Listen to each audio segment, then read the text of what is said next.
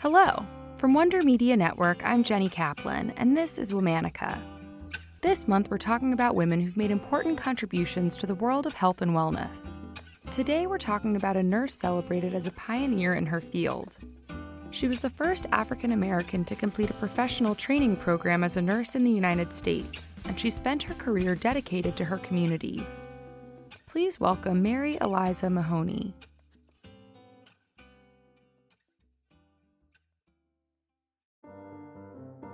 Mary Eliza Mahoney was born in the spring of 1845 in Boston, Massachusetts.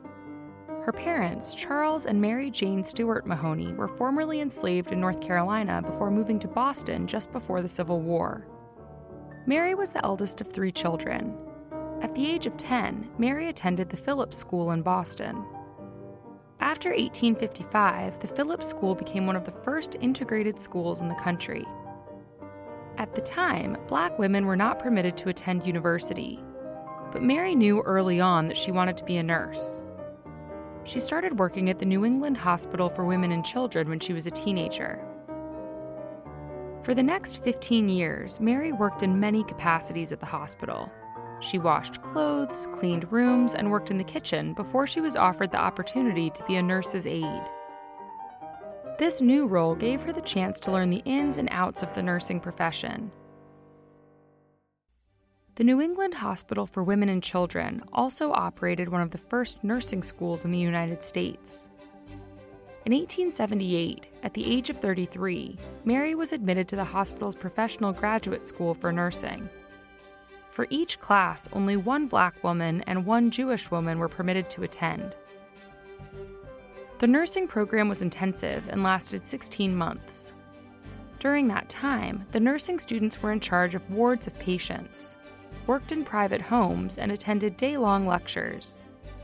They made morning rounds with doctors at the hospital who demanded the highest standards of care from the nursing students. By one description, students worked 16 hour days, seven days a week. Of the 42 students who entered the program in 1878, only four completed it in 1879.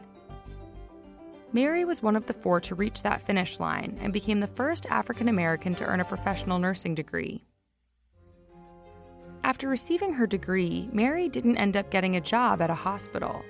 The discrimination toward black nurses made that nearly impossible. Instead, she became a private nurse. She focused on the needs of individual clients, many of whom were from wealthy white families and she became well known for her patient and caring bedside manner. Up and down the East Coast, this 90 pound ball of energy was praised for her work. Mary was also interested in organizing. She understood the need for nurses to work together to improve their situation. So in the 1890s, Mary joined what would eventually become the American Nurses Association. But as one of the only black members, she faced discrimination again, and she felt the group wasn't meeting the needs of the black community.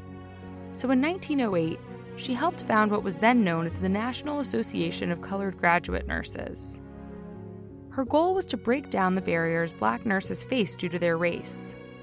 The organization continued its work until 1951, just a few years after black nurses were finally more openly permitted to join the American Nurses Association. Mary retired after 40 years in nursing. In 1923, she became ill with breast cancer. After three years of living with the disease, she died on January 4, 1926. She was 80 years old.